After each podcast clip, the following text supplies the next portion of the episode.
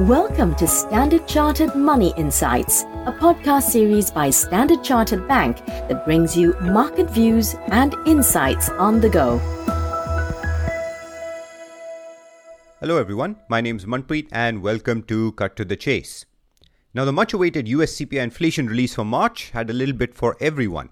At headline level, the 8.5% inflation reading was slightly higher than market expectations and was the highest print since the early 1980s. Now, it was energy and food prices that really drove the surge in the overall inflation number. Energy prices jumped 32% year on year, while food prices rose 8.8%, accounting for about half of the rise in inflation. In contrast, though, the rise in core inflation, or the inflation measure that excludes food and energy and focuses more on demand led components, came in much more muted than expected, rising by 6.5% year on year, but only 0.3% higher relative to last month. Now, this slowing in core inflation was led by a fall in prices of durable goods as well as used cars, though other components like housing continued to rise. Now, you might very well question why we're getting into this deep dive on US inflation numbers, uh, and there are two specific reasons for this. First is that while we don't expect one number alone uh, to alter the Fed's rate hiking path, a point Fed Vice Chair nominee Brainard made again yesterday at a public appearance, it does support the case that a slowing of core inflation could take some pressure off the Fed to further accelerate rate hikes in the second half of this year. Second is the implication for bond yields, where the softer core inflation report does make a run towards 3% for the 10 year US government bond yield, somewhat less likely in the short term at least. Yesterday, we discussed how markets were already positioned in a one sided manner towards higher bond yields, and how the 10 year yield itself was running up against some pretty strong technical resistance in the 2.7 to 2.8% range.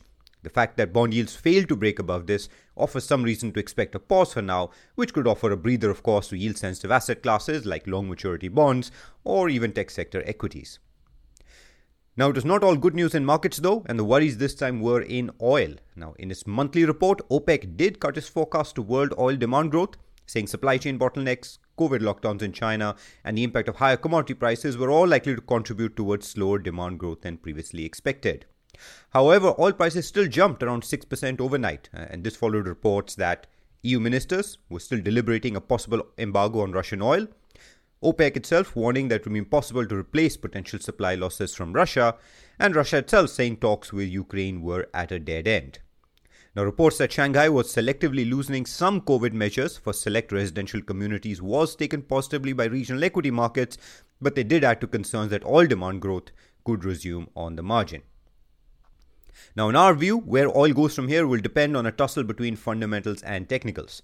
Short term technicals, at least, argue WTI oil prices will be range bound in the near term, with support around $95, resistance around 105. Fundamentals, though, are likely to dictate whether a breakout in either direction does occur, and specifically with how the conflict in eastern Ukraine pans out and whether the EU takes any steps towards a Russian oil ban likely to be the two main drivers. For energy sector equities or currencies, though, as we've said before, we'd be less concerned about any downside risk to oil given we still see plenty of room to catch up just with the current level of oil prices.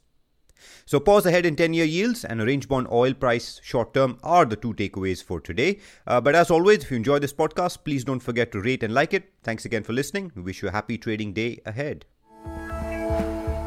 Thank you for listening to Standard Chartered Money Insights, a podcast series by Standard Chartered Bank.